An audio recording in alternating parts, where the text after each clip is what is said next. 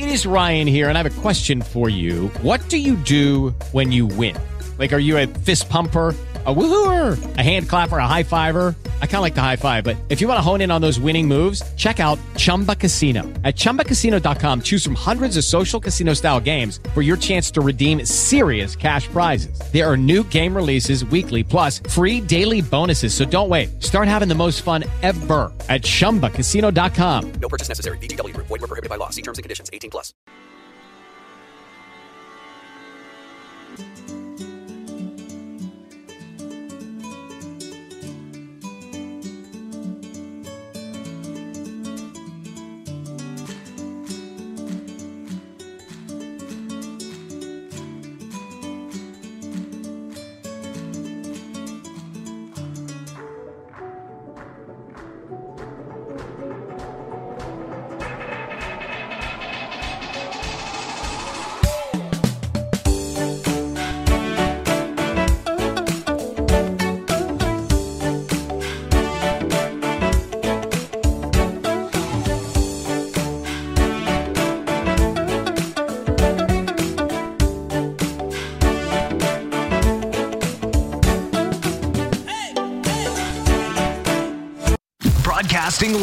It's America's longest running talk show on computers. It's Computer America, bringing you the biggest names in technology with guest interviews, new products, and your emails. Listen live at computeramerica.com on any device around the world. Email the show at live at computeramerica.com or find us on social media. Be sure to check out our website for contests, giveaways, show notes, live video stream, podcasts, and more. You're listening to Computer America.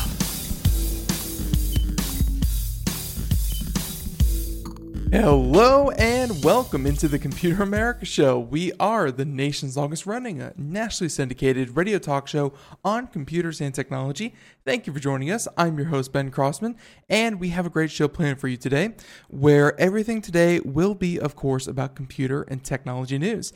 Where, uh, you know, no guests today, just uh, want to get ahead of that. And but we have plenty of stories, lots that you should definitely check out, and plenty to, of course, talk about. So, a couple things before we get started, including ComputerAmerica.com. That's where you'll find everything from any videos, articles, uh, just anything that we show here on today's program will be in one place. So if you're busy, then hey, you know where to go. Uh, also, we're at ComputerAmerica.com. Check out the social media contents brought to you by Logitech. And also be sure to check out the live video feed, which you can find at twitch.tv forward slash computer America or right there at our homepage. So, all that being said, why don't we waste no time? I hope all of you had, well, actually, let's waste a little bit of time, I guess. I hope all of you had a great weekend and you, uh, you know, you did something fun. You're ready to take on this week, and you're ready for some Computer America. So, thank you for joining us once again. Let's go ahead and get started. Computer and technology news. Here we go.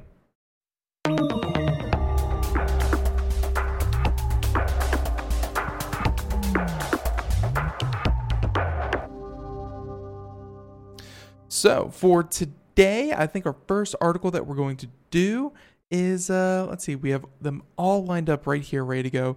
Why don't we go ahead and talk about this one? So, this happened this weekend. It's, uh, you know, this reminds me a lot of the articles that uh, that we read about, let's say Volkswagen, for instance, where they were caught cheating on their emission standards for their diesel engines.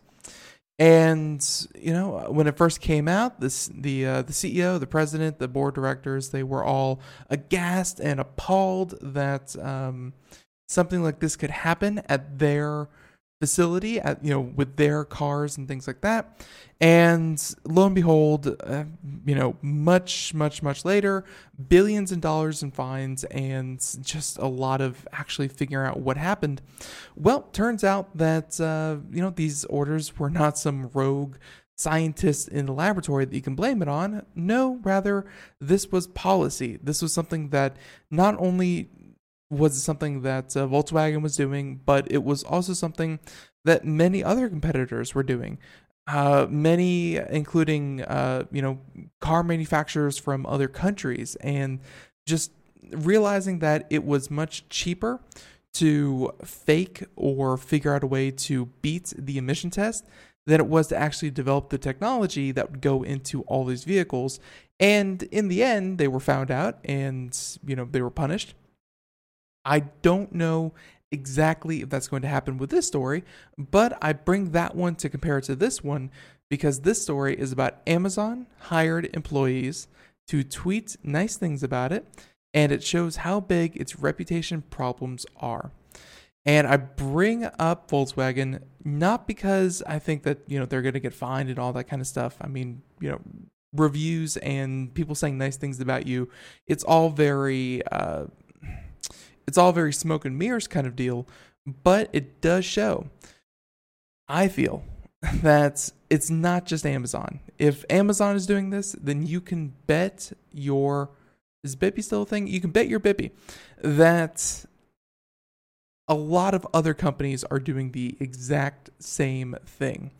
Amazon was the first to get caught doing this and to actually, I think uh, we have it here that they uh, highly encouraged their employees to do these things on social media.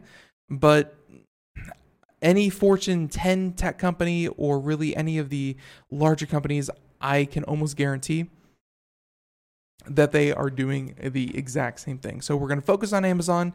Just keep in mind that uh, these practices are seldom the seldom the, the idea of just a singular company. So here we go. The article, let's get started. Saying that Amazon, oh, by the way, this coming from sfgate.com, came out this weekend.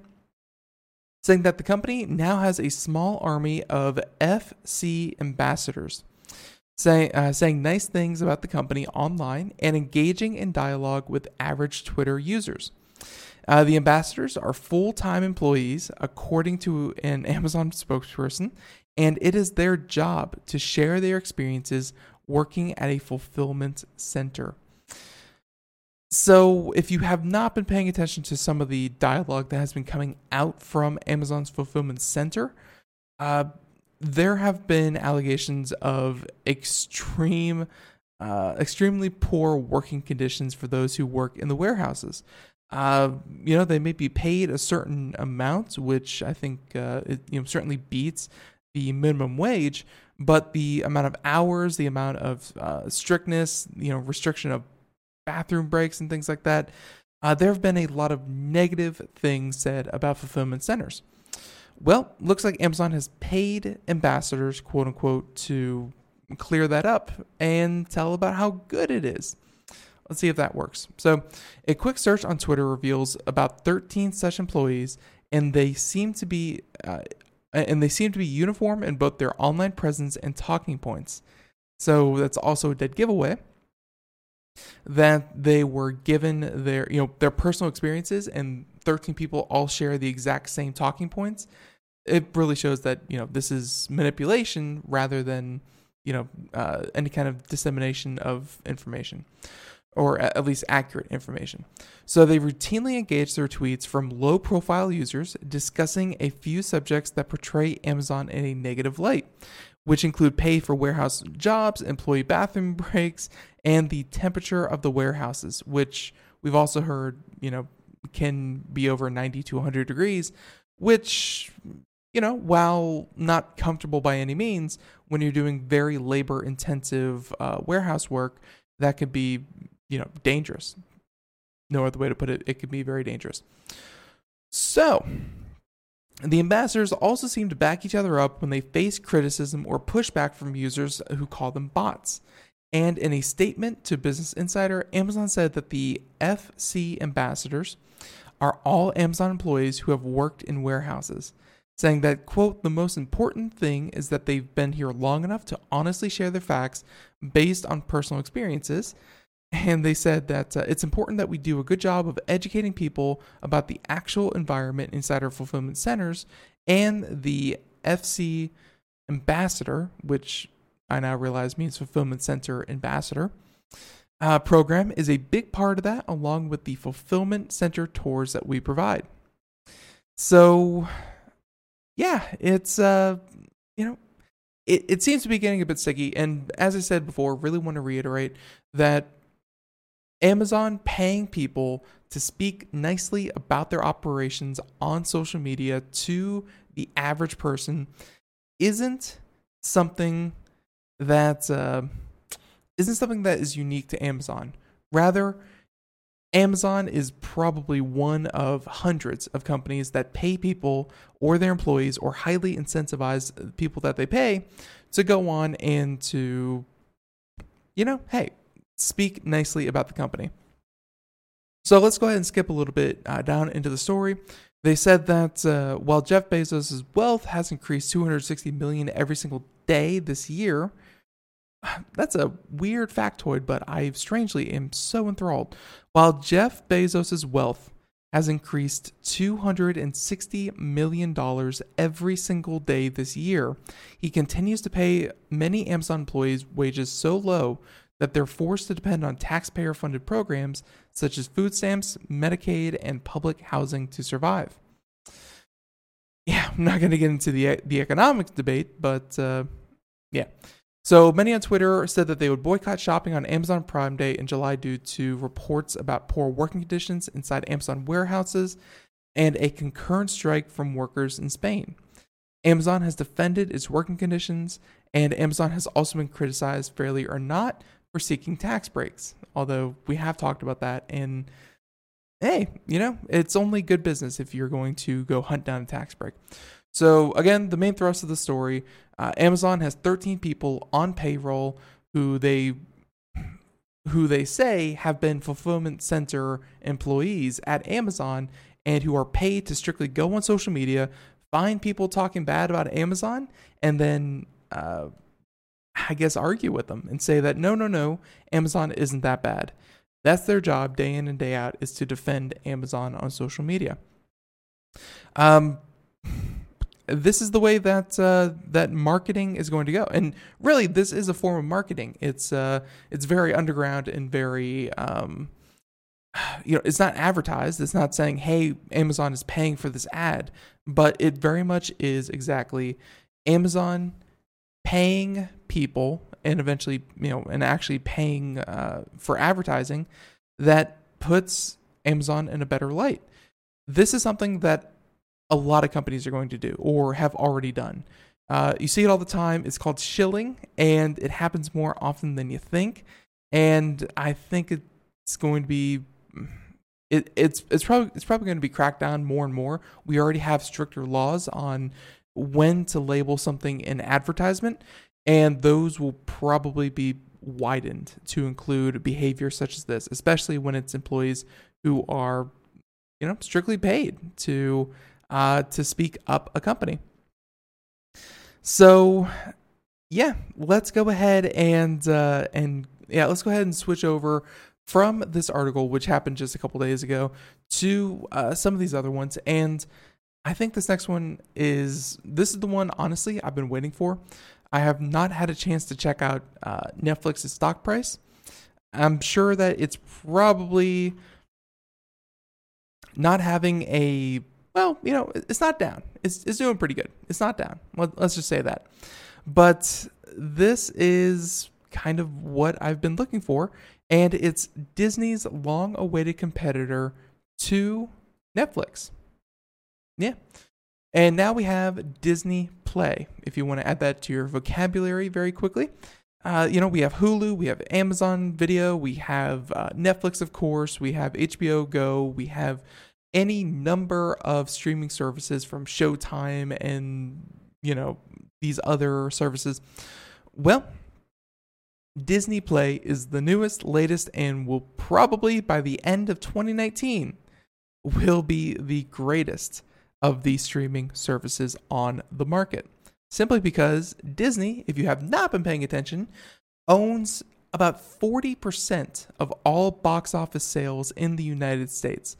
If you know so four dollars out of every ten dollars uh, made or earned on movies you know big theatrical releases four out of every ten of those dollars goes directly back to disney. And that's just one company. That's one company It's incredible. So when they open up a streaming service, they're going to be massive. So they said that it's been about a full year since Disney first made public its intentions to go ahead to uh, is I'm sorry, to go head to head. There we go with Netflix. And they said that in the intervening months, the media giant has started the process of pulling content from streaming services. Uh, one second. There we go. So, yeah, uh, they said that uh, in the intervening months, the media giant has started the process of pulling content from streaming services bit by bit, which really took a lot of people by surprise. That's why a lot of the, uh, you know, Netflix for a while there was the exclusive first premiere uh, on streaming services for a lot of Disney movies. And then they said that they were going to break that contract, and you know, took a uh, Netflix took a big hit, and now we know why.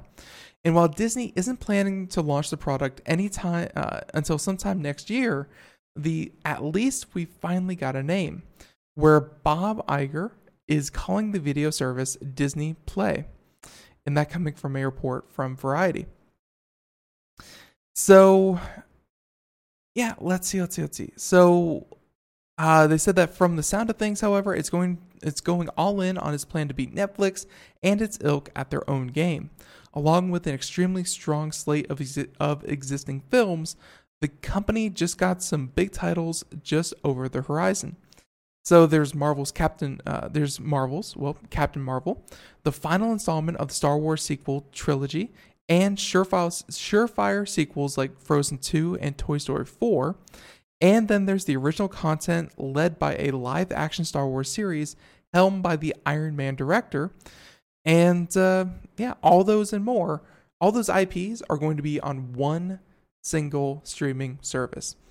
If you have a kid, then you know Disney's a shoe in for kids. If you like superhero movies, uh, you know DC Universe, you're trying your best. Uh, keep keep going for it. But Disney and Marvel have everything on the whole superhero genre, comic book genre. Uh, if you like uh, really just any, you know, the Star Wars, Star Wars is big in its own right. All that and more. If you like any of that, then you're going to be very tempted to check out Disney as opposed to Netflix. I'm not saying that uh, the only like really the thing that I think Netflix. Well, actually, I take that back. Disney purchased Fox, or at least the Fox Entertainment uh, sub, uh, subsidiaries. So I was about to say Disney's weakness is in their television shows, which you know they have the, the Disney Channel, which targets a younger audience. But now that they own Fox and everything you know FX related things like that, I I can't see how anyone can even compete with Disney. So again, looking forward to it. And Disney Play, that is the name. Don't forget it. Coming out sometime next month. R- ripping off Google Play. Uh, you know, I think that they chose Disney Play simply because Disney, um, even though they are a very litigious corporate entity, they, uh, you know, there's definitely suits at the top who uh, keep their stranglehold on the uh, media empire that is Disney. I think Disney still has a lot wrapped up in in Mickey Mouse and Disneyland and Disney World and being a toy line and you know just being a fun company. So uh, obviously there is Google Play. Um, you know, there's no denying that that came first. But Disney Play, I think they're trying to, you know, kind of work in the fact that hey, we're still fun and caring, even though we pull the strings for well everything. So, yep, I don't see that changing. Disney Play, pretty good name. There, there you have it. Okay, so let's switch up and talk about.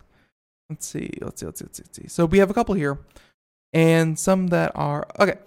So I'm from Florida, you know, uh, for 20 some odd years, lived in Florida, and over the time there, we had a couple uh, environmental, well, ongoing environmental disasters. One of them being a uh, an invasion of the Burmese python in the Florida Everglades. They have very few natural predators. They eat the wildlife and bird and otherwise these uh, these pets. You know, people purchase these pythons pets, would release them, or so they thought, humanely into the Everglades to live. Turns out they breed like crazy and they eat everything in sight. So there's that one. There, you know, invasive species are a huge problem. The other one is off the coast of Florida, where you know they have uh, they have a lot of reefs. There are there are lots and lots of ecosystems that are fragile just because of you know the whole uh, you know climate change and what have you, uh, drilling, what have you. But there's another invasive species called the lionfish. If you've never seen these things, they're called lionfish because they have a lot of spines and they kind of look like they have uh, big old manes, but they're spiny, they're mean, they are uh, very prone to uh, you know to reproducing, and the worst of all, I think, is that they're venomous. They kill anything that eats it, and they will actually attack other fish.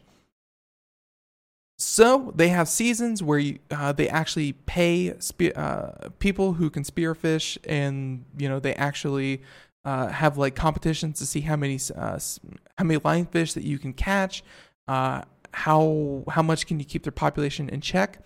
But people can only do it for so long. I guess that's where killer robots come in. And now we have this uh, this article from Engadget saying that spear toting robot can guard coral reefs against invasive lionfish. And I know what you're thinking. But Ben, arming robots with the very fundamental spear, isn't that a danger to humans? Probably. But hey, at least we're not giving them guns just yet. Right now, just spears. So this coming to us from Jon Fingas, and, uh, yeah, saying that lionfish are threats to not only fragile coral reef systems, but the divers who keep them in check. They not only take advantage of unsuspecting fish populations, but carry poisonous barbs that make them challenging to catch. Where student researcher at uh, at, at, Worcester Poly- uh, Polytechnic Institute may have a solution, which is a robotic guardians and they've crafted an autonomous robot, which you can see if you're watching the video portion. You can see, uh, you know, the image that they included here. Uh, doesn't look too threatening. I think we're okay. I think we're okay. So they said that uh, they crafted an autonomous robot that can hunt lionfish without requiring a tethered operator that could harm the reefs. So the bot attaches to an existing submersible robot and relies on computer vision which is trained on thousands of photos, although, you know, we've talked about computer vision in the past week. And I hope that they really train this thing really, really well. To spot examples of the invasive species and jab them with one of its eight spears. Each spear tip is detachable and buoyant, so any successful kill sends the fish to the surface, and the machine is well suited to the realities of the ocean, where it is both resistant to saltwater corrosion and uses an airtight chamber to maintain buoyancy after every spear use. So let's see, let's see, let's see. Uh, they said that uh, the automation isn't ready for service yet. A follow up group of students will work on navigation system that can help the robot create a 3D search grid. If that's successful, though, the robot could become a valuable part of the reef defense. And uh, and yeah, it's uh, again, you know, uh, living in Florida, coming from Florida, uh, having a lot of friends who spearfish. I never got into the sport. I'm horrible with diving, but um, it's it's it's an ever growing problem, and I think throwing robots at it is a very topical kind of way to deal with it. I don't think it's going to be the best way. I really hope that they aren't going to start, you know, hitting. Hitting other kinds of fish that are not meant to be just you know killed on sight. But um, yeah, hey, it's like a robot. Uh, it's like a an ocean Roomba with spears. I like it. I like the idea. I definitely liked it. So let's see. Let's see. Let's go ahead and uh, and yeah. Ho- hopefully, no one's wearing their lionfish costume to the beach. So let's see. So there's that story. Again, love it when robotics tries to tackle real world problems. I know it's very difficult, but if something can do it right, it, uh, it it can save a lot of man hours and hopefully save a lot of um, you know indigenous fish. So there's that one. Let's go ahead and switch on over to how about the rumor mill? We haven't talked much about. Uh, actually, no. Switching gears even faster. Really, uh, this one kind of sort of matches up with the story that we just did. So the two are so parallel. I don't want to miss this. Uh, this one from The Verge, and it's a bit of a longer article, so we'll just kind of you know kind of skip through it. And this is actually an interview that was done with uh, with the United. Uh, let's see, let's see. This was a uh, man. This was an interview with Mandeep Gill, and his official job, though he won't admit it himself, he said that he's the chairman of the United Nations Convention on Conventional Weapons, meetings on lethal autonomous weapons, and he has the task of shepherding 125 member states through discussions on the thorny technical and ethical issue of killer robots. And if you're watching the video portion, they have a very easy kind of figure to show you just what a killer robot would look like. Imagine uh, tank treads, uh, a, a base, and essentially just a rotating, uh, just a rotating uh, mounted rifle. It's really not much more complicated. Than that. It's a gun on wheels with nothing to, uh, you know, to even combat it. Is this right? Is this proper? That's uh, well, that's Mandy. That is Mandeep's Gill's job. Saying that it's subject that has attracted a glaring media spotlight and the pressure from the NGOs like Campaign to Stop Killer Robots which is backed by Tesla, uh, by Tesla's Elon Musk and Alphabet's Mustafa uh, Mustafa Suleyman to ban such machines outright. So you can ban these things, and you know, recently we had a lot of conversations about the idea of a 3D printed gun, and you can try to ban those, even though it is very much impossible. The technology to create it is out there, so the technical details of creating something once the technology or the ability to create something once the technology is there uh, that is trying to get that genie back in the bottle. So we're going to see the same thing here. Uh, should killer robots be uh, banned altogether and that and that's what we're going to talk about today so let's see, robots controlling drones. We're a step closer to Terminator. And, you know, Terminator is always the go to. Uh, Terminator is always the go to movie about killer robots. But I. I, I feel like even even like uh, movies like iRobot, Terminator, anything like that, they still had robots that had some form of consciousness that showed that robots are going to kill humans because that's what the robots want. That's what the Prime Directive or whatever sci fi thing that they cooked up. Uh, robots want to kill humans. That is what made the movie great, is because there wasn't, uh, you know, it, it was man against machine. It was a very primal kind of thing. But in the near future, and especially in the next 20, 30 years, uh, killer robots are actually going to be uh, kind of like a Roomba, kind of like a toaster. It's just what they're programmed for. They're programmed to see people who are most likely in a certain a specified area. Maybe, maybe, maybe, maybe they'll be able to identify if they have a firearm or if they are armed or not. And if they take an aggressive stance, they're going to be able to, well, shoot them on sight it's war without putting anything anything of yourself out there which sounds great for the person who's able to develop these weapons but when you're able to leave it up to the hands of someone who is extremely detached from the situation who is extremely uh, maybe continents away who has uh, you know who is looking at a computer monitor there is no uh, or at least there's less of a connection with uh, with what you're doing. So obviously, it's a very complex issue, and hey, that's why this, that's why we have this article here.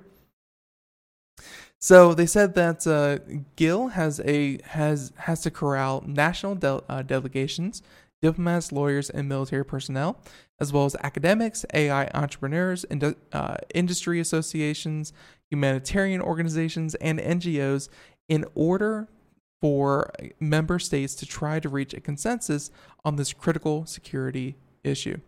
So obviously, he has a lot of parties to work with, and there's going to be a lot of different viewpoints. Uh, obviously, a uh, an NGO is not going to have the same point of view as a military personnel on the uh, on the ramifications of a killer robot. So they said that the uh, the subject can can spark heated emotion. The Future of Life Institute, a nonprofit that works to mitigate existential risks facing humanity, which is a great thing that that nonprofit is doing, uh, mitigating existential risk facing humanity, such as artificial intelligence, launched its sensationalistic short film Slaughterbots, which uh, I think they include in the article here. Uh, essentially, I think that one was, and I've seen parts of it. That's the one where they take like a Black Mirror esque kind of future and take things to the nth degree to their, admittedly, somewhat logical conclusion. But it's a dystopian near future, uh, near future menaced by homicidal drones.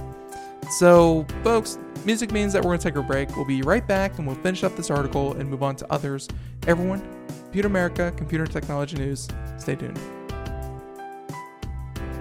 Greece is cheap. But the airfare costs a fortune. Paris? Not much closer, and again, airfare. What about Puerto Vallarta? Let's face it, flying anywhere is just too expensive. Wait, what's this? Low cost airlines. With one call to low cost airlines, you'll drastically slash your travel costs. We're talking insanely low airline prices to any of your favorite destinations. Where would you like to go? London, Rome, Costa Rica, Australia? Wow, that's cheap. So why wait? Call now to learn how crazy cheap it is to fly anywhere in the US or international. Our prices are so low, we can't publish them. The only way to get them is to call to instantly hear the most amazing best deals on airline travel. It's that easy. So call now and start packing. 800 215 4461. 800 215 4461. 800 215 4461. That's 800 215 4461.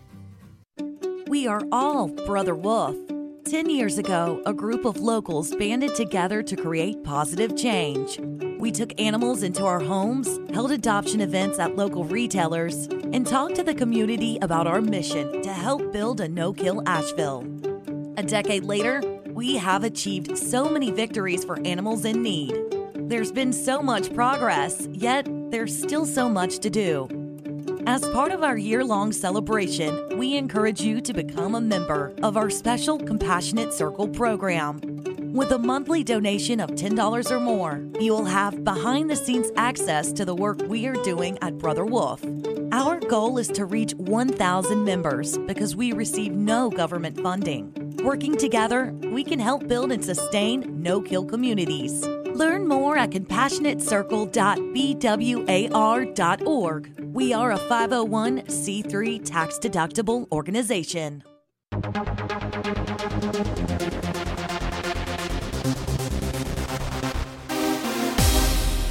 And welcome back to the Computer America Show. Uh, we are 32 minutes past the hour, and if you missed any part of today's program, you can of course check us out on uh, you know wherever podcasts are heard. The podcast of Computer America is simply today's show in its entirety, uh, rebroadcast wherever podcasts are heard. And uh, I think in the coming weeks and months, we're going to try to focus on actually adding additional content to uh, you know to some of our conversations here. So the podcast uh, we've traditionally kept it very constrained to the hour long radio show that we have uh, featured on on IRN. There we go. Uh, hard to say that today, but I think uh, obviously the podcast itself does not have any of those constraints.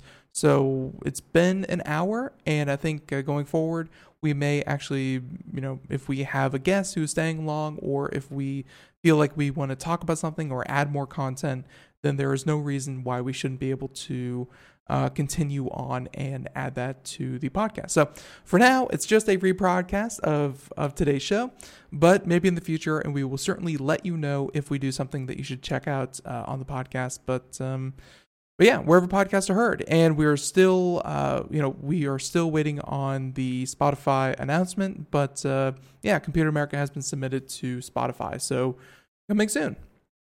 All right, so let's uh, let's continue on talking about killer robots. The idea that um, hey, the United Nations is going to have to lead a talk among 125 different countries, along with a number of different organizations who all have a very vested interest in either denying or approving uh, you know automated machines that are capable of taking over uh, military operations so we already have things such as drones we have things uh, you know that to a certain extent they're controlled by a person you know uh, maybe even states or miles or even countries away but artificial intelligence as we know it has not really been utilized, as far as we know, in a military capacity. Uh, you know, to the point of which we've let uh, a robot make the final decision whether or not to pull the trigger. As far as I know, that decision has always been up to uh, some kind of oversight. Uh, while technology may alert to a threat, the threat itself and how best to deal with it or react to it has always been left up to an individual. Whether or not that's the best course of action or, uh, you know, just kind of what should happen, that's uh, that's what we're going to be talking about here in the future. And uh, and yeah, so the uh, so there's an uh, there's an interview here. Uh, we included a link to it in the show notes if you want to read the the interview in its entirety. But they said that uh, an engineer. Uh, let's see. There's they're still talking about uh, Mr. Gill, who is of course the one leading the you know lead, leading the chairman and the interview itself. But let's go ahead and say yeah, let's go ahead and finish about the agenda. So the four agenda items are first the character the characterization of the issue. And here are the questions that they're going to be asking everyone and you know for their input. How do you define lethal autonomous weapon systems? Second, what should be the nature of the human element in the use of force through such systems? So I assume that the first one, as in how do you define lethal autonomous weapon systems, because if you say anything with the ability to uh, to kill a person that has some kind of autonomous function, you know, suddenly you're turning every autonomous car into a banned, uh, you know, into a banned vehicle. That's not what they're aiming for. They really need to narrow down something that is clearly an instrument of war, something that uh, is solely designed to take people's lives and they have to define in very clear terms what is and what is not against the rules.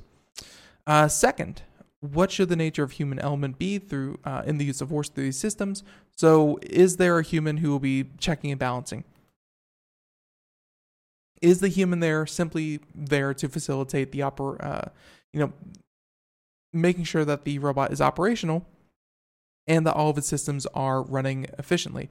Or does the human actually have final say over any kind of uh, you know any kind of force? Uh, third, what should the human machine interface uh, when such a system? Uh, I'm sorry, what should be the human machine interface when when such machines are deployed or developed?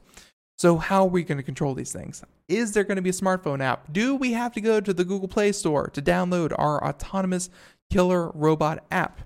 Or are we going to use VR, AR, or uh, you know direct line of sight uh, through a monitor, through cameras? Uh, how are humans actually going to monitor and uh, you know monitor them as they're deployed? Uh, the third item: What are the various options for dealing with the international humanitarian law and the international security related concerns coming from the potential deployment of such systems. So let's see, what are the various options for dealing with the international? So yeah, I, I mean, you know, if these are put into place, how do we react and say, hey, that should not be deployed. That should not be in this area. Uh, think of the humanitarian side of it, and how do we, uh, I guess, how do we stop these things in case something bad happens? So the last point that he makes is the fourth point is about technology review. In the field, more than any other today, technology is evolving very rapidly. So we've seen. So you want your policy response to be tech neutral. They should not have to be fundamentally revised when technology changes. At the same time, you want to make sure that the implementation stays in step with technical developments. And in the August meeting, it is it is his hope that uh, that we that they can come to an end of the meeting with a good report that captures the, some building blocks in these four areas. So seems very measured. Seems like he knows exactly what he's trying to do with these meetings. Unfortunately, um, I it it kind of sounds Isaac Asimov esque as we're going forward to say, hey, um, as we move forward and we say we need essentially those uh, those robotic laws that say you know you cannot harm humans and you know anything should be done to save a human. If you save a human uh, or if you harm one you can only harm one in order to save another things like that. Those are great in science fiction don't really work in the real world and certainly not when private enterprise is the one designing these robots. So yeah, I'm I'm looking forward to see what they actually come up with because these systems, if they're already not if they're not already in use, then they are already augmenting uh, the human force that we have uh, in, in terms of military, and, especially you know, hey, just coming from Computer America and America in in particular, I have no doubt that AI is being used extensively. Just it's going to be a scary day when a computer runs its analysis, runs its risk assessment, and decides that that human should no longer be alive. And that's what we're trying to head off.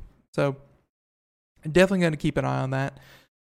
Okay, I won't lie, that one got a little heavy. Let's let's do something a little bit lighter, a little bit more. Uh, let's see what's on the fun side. The fun, fun, fun. Let's talk about so close. Let's talk about the iPhone rumor mill, as we said before. So, the iPhone, if you recall, they are now coming out with reportedly three different iPhones. So, gone are the days of simply the iPhone and the iPhone Plus, whether it be the 5, 6, 7, 8, whatever you want to call it. Looks like they are keeping the three iPhone iteration yet again. And this coming from Ars Technica talking about all three iPhones coming this fall will reportedly have edge to edge displays. Whether or not that's a good thing or a bad thing, we'll find out. But it seems we have a new precedent in what constitutes a fancy, good, high quality phone. So, as September approaches, so too does the release of the iPhones from Apple.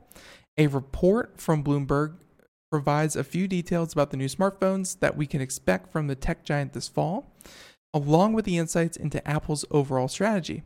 And the main rumors still stand Apple is expected to, to debut three phones in September with the goal of diversifying its product line with various sizes and prices to attract new customers. Now, in the past, uh, let's see, the, the latest iteration, we of course had the iPhone 8, the 8 Plus, and the iPhone 10, or many people call it the iPhone X. The iPhone 10 was supposed to be the 10th anniversary edition, where it's a bit more futuristic, it's a bit more techy. Obviously, the costs were, uh, you know, it was one of the first phones over a thousand dollars, or one of the first smartphones that started at a thousand dollars. But of course, with uh, with Samsung going ahead and saying, "Eh, whatever," we came out with a twelve hundred dollar phone. Uh, yeah, that taboo has been shattered, broken, and no one really cares about it anymore.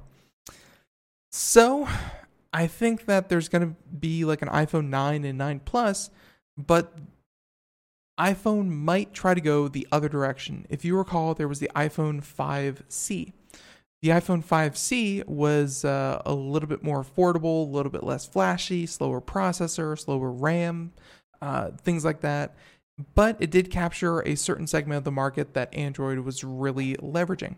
So I would not be surprised if Apple were to, hey, you know, kind of go that route. Instead of going insanely high, bump up their baseline iPhone 9 and 9 Plus, you know, make them more expensive and add a few more bells and whistles. And then, hey, actually, uh, you know, go a, a little bit lower end on the specs. That's what I would like to see.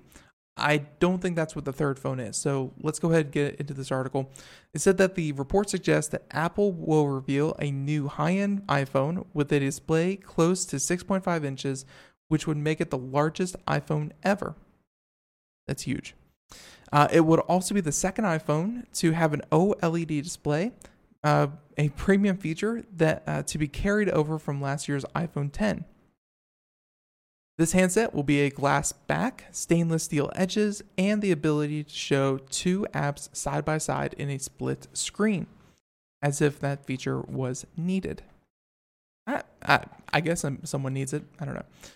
So, Apple will update the current iPhone 10 with a faster processor and an upgraded camera. Otherwise, last year's flagship uh, flagship $1,000 smartphone will remain unchanged. So it looks like the iPhone 10 is sticking around just a few minor upgrades.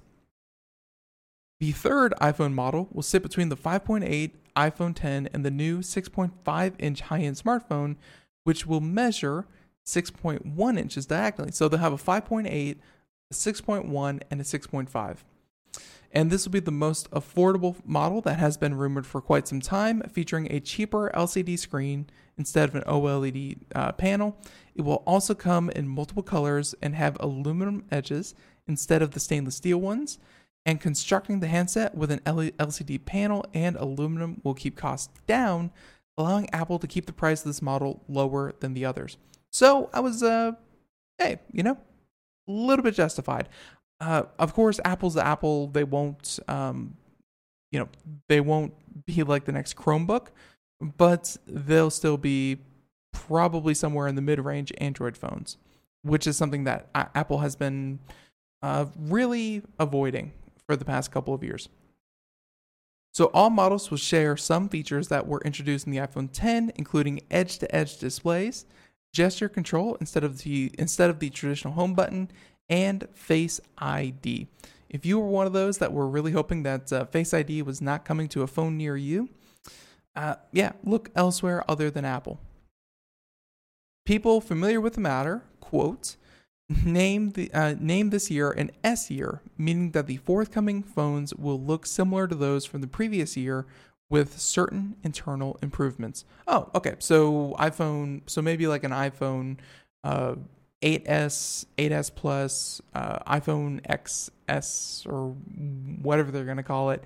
Essentially, these are the interim uh, kind of little upgrades. So the article wraps up by saying that uh, it's unclear how the three new phones will be priced, but the high-end handset will likely start at about thousand dollars, just like it did last year. And the new lineup represents a continuation of what Apple has been doing for years, slowly raising iPhone prices and hoping the multiple sizes and price variants will attract new customers. So you know, and, and it goes into the iPad Pro and the Apple Watch and the and the AirPods and blah blah blah. Don't feel like getting into all that. Just know that uh, yeah, we're we could be looking at a cheaper, more affordable iPhone coming this September. So in a couple of weeks, we'll know definitively just what we're looking at. There's that one. Let's go ahead and talk about so something that we alluded to would happen in a roundabout way seems to have come true. Fortnite's Android vulnerability leads to Google Epic Games spat. So, Google, everyone knows who Google is. Epic Games, if you don't know who they are, they are the producers, manufacturer, I guess, uh, producers of the, or I'm sorry, developers. That, that's the right word. They're the developers of Fortnite. Fortnite, if you have not heard, is currently the largest game in the world. It is explosive in growth and it is crazy just how many just how many people play this. Like seriously, uh, it was something like 250,000 what no, not even thousand, 250 million mobile downloads this game has. It is a phenomenon. So, Epic Games' popular shooter Fortnite has been out on Android for just a few weeks, uh, for just a few weeks, and already there are concrete examples of some of the security fears brought about by the game's unique distribution method. Uh, Google disclosed a vulnerability in the Fortnite installer that could trick the installer into installing something other than Fortnite. So it looks like uh, Google did some bug bounty research for uh, for Fortnite, and yeah, they uh, let's see, someone tried to correct Fortnite because of that game. Yeah, uh, and, and Fortnite is just everyone is crazy. You know, Fortnite is just crazy, crazy uh, popular, and yeah, they tried to correct uh, Fortnite, which obviously would be ten days or two weeks, or something like that. Yeah, Fortnite is definitely more popular than the old English phrase Fortnite. But they said that the security risk, getting back to the article, the secu- uh, yeah, the security risk, as per the article, said that the launcher because they couldn't install the game directly from the website, they had to download an installer onto the Android phone, which would then install the Fortnite game itself. The launcher or the installer was unfortunately able to uh, be used to distribute any kind of uh, you know, any kind of software. So, getting the installer means that users must allow unknown sources uh, installation through the browser and they have to make sure that they are actually downloading Fortnite from Epic Games and not just a website claiming to be Epic Games. And again, all of this was the pain point over they Fortnite did not want to pay Google 30% of the in-app purchases for uh, you know for the game.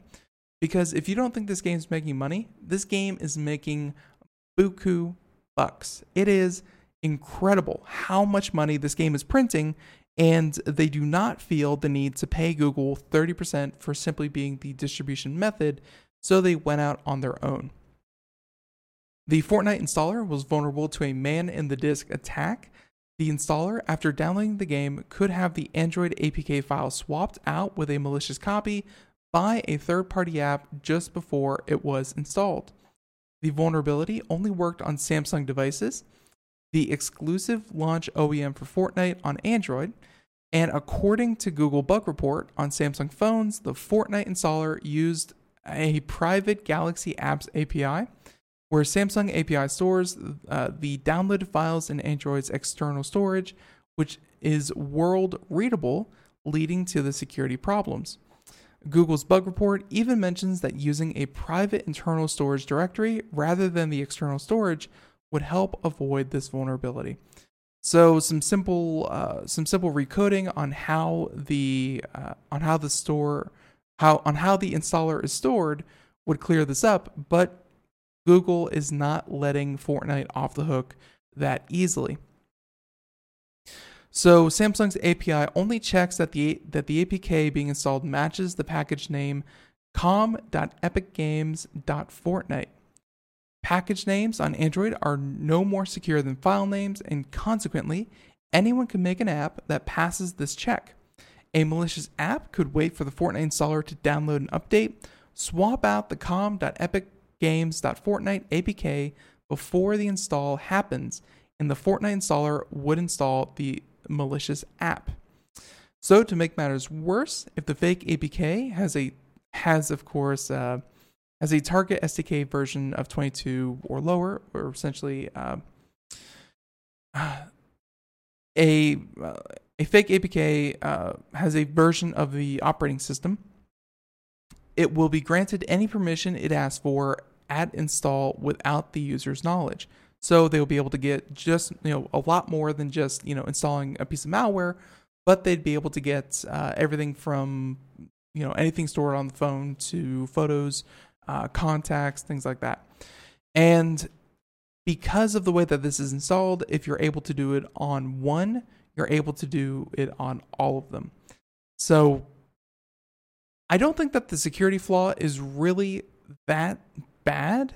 Um, you know, clearly now that they've uh, you know now that they've let it out in, into the wild, uh, they can patch it, they can fix it. But Google, by doing this themselves, by Google actually going out and saying, "Hey, here's your here is your security flaw," it's Google trying to make a statement that you avoided the Google Play Store, and there are innate problems with that. Here's one, and they listed the uh, the security flaw, and hopefully, I think in Google's mind, someone at Fortnite is going to go, well, maybe we should have just used the Google Play Store so we wouldn't have been vulnerable to this. And it's a little petty, but it's also a legitimate security threat. So, hey, you know, more power to them. There you have it. That's uh, you know, I think that's as far as we're going to take that one, but Fortnite should still be okay. And as always, install any security updates as soon as you get them because they are extremely important. So let's see, let's see, let's see, let's see. So there's that. We have time for like one more, uh, one more story here. This one was pretty interesting. So AR VR, we've talked about it quite a bit recently. Here's a new application I had never thought to actually use it for. So we're going to throw up the video here on the video portion if you want to check that out. But this by Motherboard, a virtual reality dog could prevent dog bites. And for anyone out there listening to the radio program, imagine a room fairly plain, you know, two walls, a corner, a dog in the corner, uh, some VR furniture, really nothing, you know, extreme. So, but the dog in the corner is showing certain signs that, uh, you know, if you don't know a lot about dogs, maybe the dog would just look kind of normal, you know, just kind of sitting there. But if you know anything about dog kind of uh, behavior, you can see the dog there licking its lips, showing its teeth, uh, panting, uh, putting its ears back. Again, this is all a cartoon dog. This is not a real dog. This is all a VR dog. And as you physically get closer with your VR app, the dog will start to display more and more distressing body language. And the app developers of this are hoping, they're hoping that by doing this with a virtual reality dog who cannot bite you, who cannot um, attack you, that you maybe learn what a uh, that you maybe learn what the signs are of a dog attack. And especially for kids or you know and as it and as the report here shows about uh, uh, 6,740 patients were admitted to the hospital in 2013 for dog attack for dog attacks.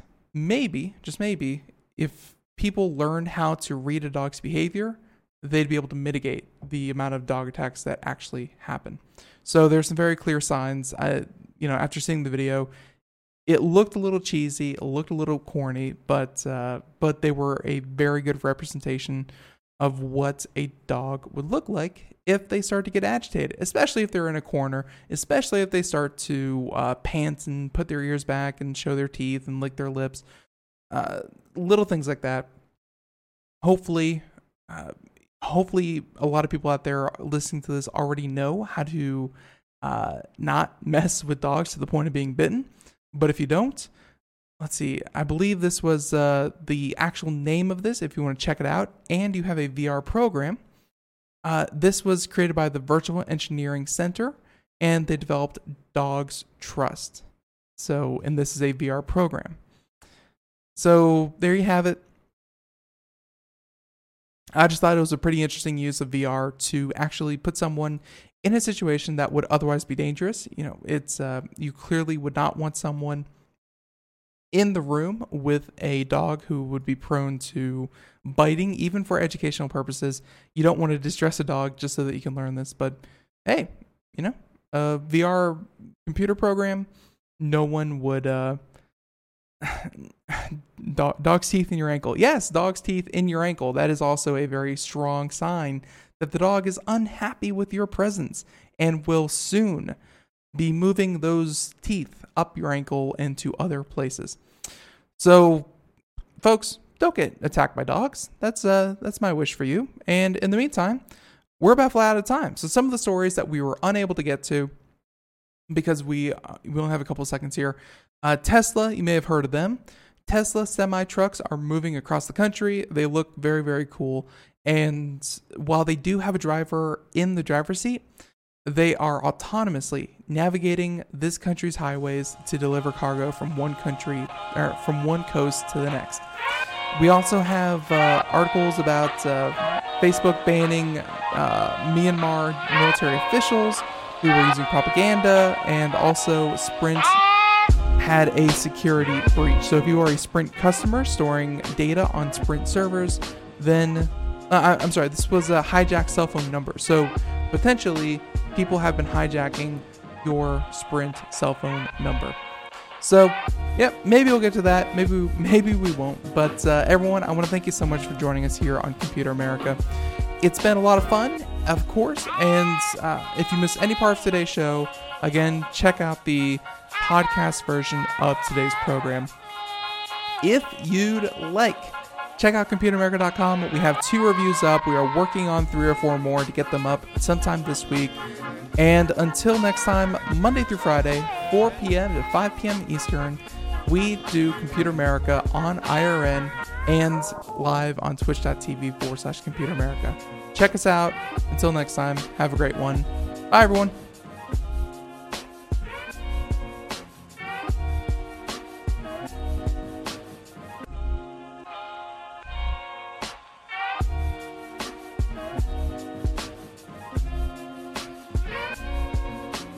Hello, it is Ryan, and we could all use an extra bright spot in our day, couldn't we? Just to make up for things like sitting in traffic, doing the dishes, counting your steps, you know, all the mundane stuff. That is why I'm such a big fan of Chumba Casino. Chumba Casino has all your favorite social casino style games that you can play for free anytime, anywhere with daily bonuses. That should brighten your day a little. Actually, a lot. So sign up now at chumbacasino.com. That's chumbacasino.com. No purchase necessary. Group. Void were prohibited by law. See terms and conditions. 18 plus.